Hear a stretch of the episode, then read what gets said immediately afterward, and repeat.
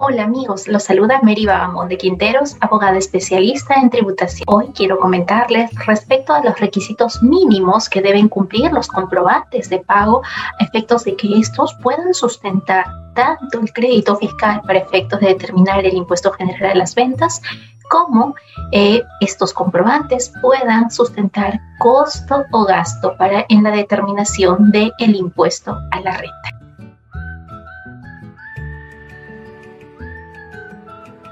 Resolución de observancia obligatoria 1580 de la Sala 5 del año 2009, el Tribunal Fiscal interpretó que para poder sustentar el crédito fiscal en la determinación del IGB, los comprobantes de pago, además de cumplir con los requisitos sustanciales previstos en el artículo 18 de la Ley del Impuesto General a las Ventas, además debía cumplir con los requisitos establecidos en el artículo 19, que son los requisitos formales. Dentro de ellos se señala que estos comprobantes de pago deben cumplir con los requisitos mínimos establecidos en el reglamento de comprobantes de pago. Así, dentro de la información mínima que debe contener el comprobante de pago, cuyo incumplimiento genera la pérdida del crédito fiscal, el artículo 6 del reglamento de la ley del IGB en el numeral 2.5 ha señalado que estos comprobantes deben describir la cantidad de bien del bien que se está enajenando, detallar el servicio, el contrato, u objeto de operación, además debe indicarse el monto de la operación, el precio unitario, el valor de venta, el signo monetario y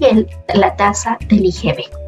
que ante el incumplimiento de estos requisitos mínimos que debe, que debe contener estos comprobantes de pago, estos pueden ser convalidados a través del el pago total de la operación, incluyendo el pago del impuesto, que se realice mediante orden de pago, cheque no negociable o con transferencia alguna fiscal. En la resolución 091-93 de la Sala 2 del año 2019, el Tribunal Fiscal señaló que ante el incumplimiento de los requisitos mínimos y, en la medida que estos, no hay, estos comprobantes de pago no se hayan convalidado el crédito fiscal mediante el pago de los mismos, mediante una transferencia de fondos, orden de pago o cheque que contenga la cláusula no negociable, corresponde que el contribuyente emisor anule esos comprobantes de pago y emita nuevos comprobantes de pago observando los requisitos mínimos que, deben, que debe contener el comprobante de pago. En el informe 017-2014, SUNAT ha señalado que el comprobante de pago que fue emitido con anterioridad a los momentos establecidos en el reglamento de comprobantes de pago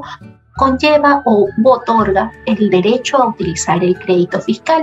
Similar criterio ha establecido la SONAT en el informe 093-2011, en la que señala que aquel comprobante que ha sido emitido de forma extemporánea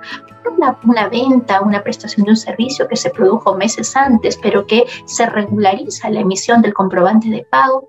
este comprobante de pago otorga derecho a crédito fiscal siempre que se cumplan con los requisitos previstos en el artículo 18 y 19 de la Ley del Impuesto General a las Ventas, como han visto en videos anteriores en los que hemos conversado respecto de la anotación oportuna, respecto a los comprobantes de pago que que sustenten costo, gasto para efectos al impuesto a la renta y que se encuentren vinculados a una operación grabada con el IGB. Respecto a los requisitos mínimos,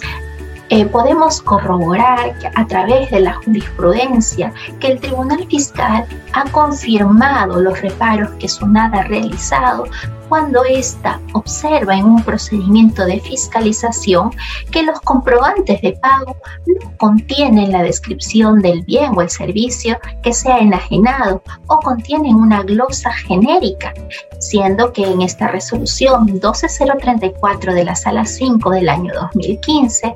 se ha señalado que solamente se puede considerar la glosa por consumo en aquellos negocios que brindan el servicio de expendio de comidas y de bebidas, esto es, los restaurantes. Sin embargo, aquellos eh, negocios que tengan por rubro, bodega, establecimientos de venta, barrotes en general, deben detallar cada uno de los productos enajenados con su precio unitario. Asimismo, el, Tribunal Fiscal ha confirmado los reparos en los que no se ha detallado específicamente la descripción del bien o del servicio adquirido. Y en esta reciente resolución, la 05539 de la Sala 11 del 2020, en la que se detallan servicios que se habían prestado que formaban parte de un contrato de obra, en los que se señaló que la factura era por un monto determinado, por mano de obra, pinturas en obras, trabajos en estructuras metálicas, en la medida que no se detalló la cantidad y el precio unitario en el comprobante de pago, la Administración Tributaria reparó el crédito fiscal y el Tribunal Fiscal confirmó este reparo, señalando que carece de sustento los alegatos del recurrente, según el cual eh, este, esta factura se sustenta o se respalda en un contrato, en un contrato en el que sí se detallan el precio unitario de cada servicio brindado, exigiendo el Tribunal Fiscal que este comprobante hubiese detallado cuál es el valor por cada servicio prestado, cuál es la retribución que se pactó y que esta debe constar en el comprobante de pago. En ese mismo sentido, la resolución 3 de la sala 3 del año 2017 señala que eh, eh, los comprobantes de pago que no describen la cantidad y el precio unitario tampoco otorgan derecho al crédito fiscal esto puede presentarse por lo general en los comprobantes de pago físicos. En los comprobantes de pago electrónicos, el mecanismo del sistema nos exige que consignemos la cantidad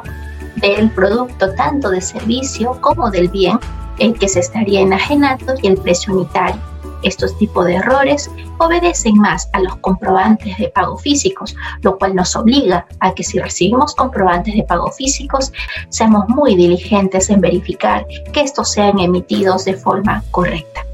mismo sentido, la resolución 05373 de la Sala 2 del año 2020 ha señalado que aquellos comprobantes de pago que han sido emitidos con una glosa genérica o por un monto total, pero que han sido, se respalda su, este comprobante de pago con guías de remisión remitente, en el que sí se detalla la cantidad de cada producto y el valor unitario de cada producto, estas guías de remisión no convalidan el vicio de este comprobante de pago que no ha cumplido con los requisitos mínimos que establece el reglamento de comprobantes de pago. Por consiguiente, el Tribunal Fiscal confirmó el reparo al uso del crédito fiscal. Lo mismo ocurre en aquellos comprobantes que no tienen impreso el porcentaje del IGB aplicable. En el caso que no se haya consignado de forma manuscrita el porcentaje del IGB aplicable o no está impreso el la tasa del IGB aplicable,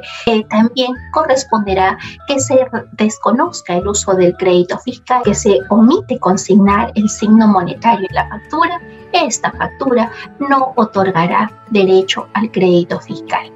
Aun cuando en el registro de compras se hubiera anotado en el signo monetario correcto o cuando se conste con una constancia de pago que se acredite cuál fue el signo monetario correcto de dicha transacción en esta resolución 091-93 de la Sala 2 del año 2019, el Tribunal Fiscal señaló que estos documentos probatorios adicionales tampoco desvirtúan el incumplimiento de los requisitos mínimos que deben contar los comprobantes de pago. Respecto de las facturas que han sido dadas de baja y con posterioridad a su baja ante SUNAT, han sido emitidos estos comprobantes físicos. El Tribunal Fiscal en la resolución 6634 de la Sala 10 del 2020 ha señalado que estos comprobantes de pago no sustentan crédito fiscal. Supuesto distinto se presenta en el caso que el comprobante de pago haya sido emitido de forma válida, un comprobante de pago físico, pero con posterioridad su emisión le dio de baja ese comprobante de pago. El Tribunal Fiscal en la resolución 01405 de la Sala 5 del 2020 ha señalado que no corresponde el reparo al crédito fiscal si es que el contribuyente cuando recibió el comprobante de pago, este comprobante de pago no había sido dado de baja, sino que fue dado de baja con posterioridad. Y entonces el contribuyente no puede verificar si es que al momento que le han emitido este comprobante de pago no era válido. Por consiguiente no se le puede imputar el desconocimiento del crédito fiscal.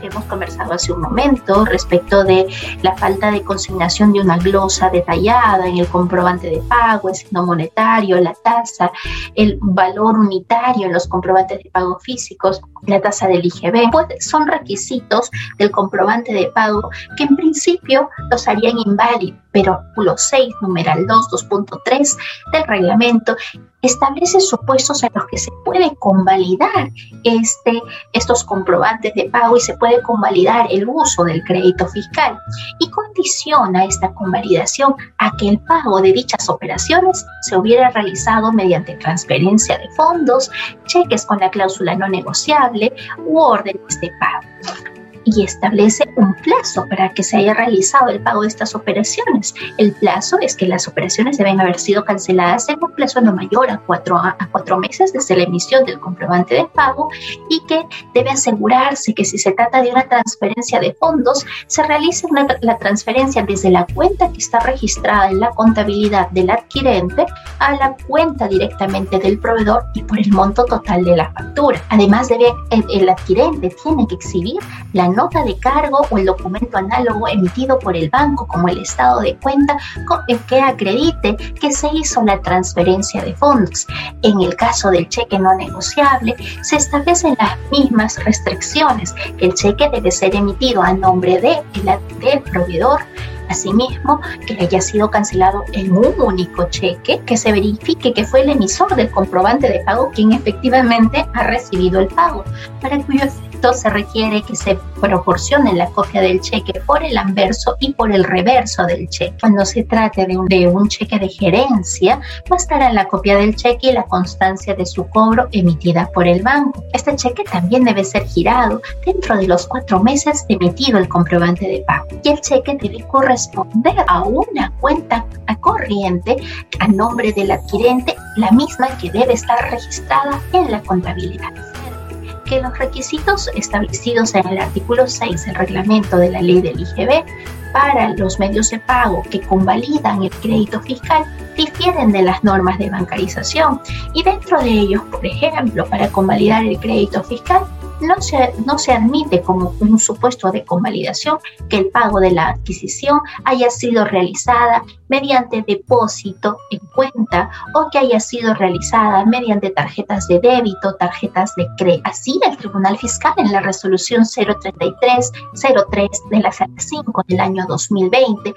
ha señalado que los depósitos en cuenta no son medios de pago contemplados en el numeral 2.3 del reglamento de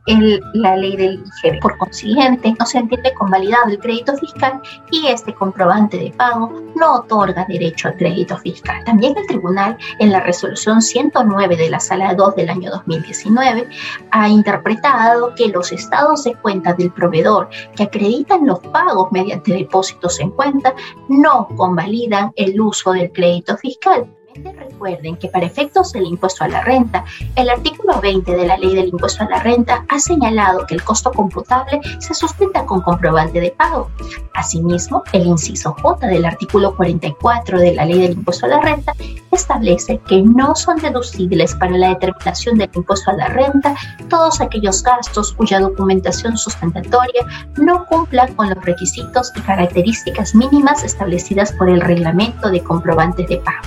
En ese sentido, en el informe 146 del año 2009, la SUNAT ha señalado que las normas de convalidación, las reglas de convalidación mediante los medios de pago antes analizados, no son aplicables para convalidar el costo-gasto para efectos del impuesto a la renta. No obstante, en el informe 230-2005, SUNAT ha señalado que aquellos comprobantes que no reúnan los requisitos mínimos del reglamento de comprobantes de pago si bien es cierto, no sustentan costo-gasto para efectos del impuesto a la renta, si no han tenido la convalidación para efectos del IGB, no otorgarán derecho al crédito fiscal, pero este IGB pagado sí podrá ser utilizado en la determinación del impuesto a la renta como costo-gasto en virtud del artículo 69 de la ley del IGB. Espero que esta información les sea de utilidad.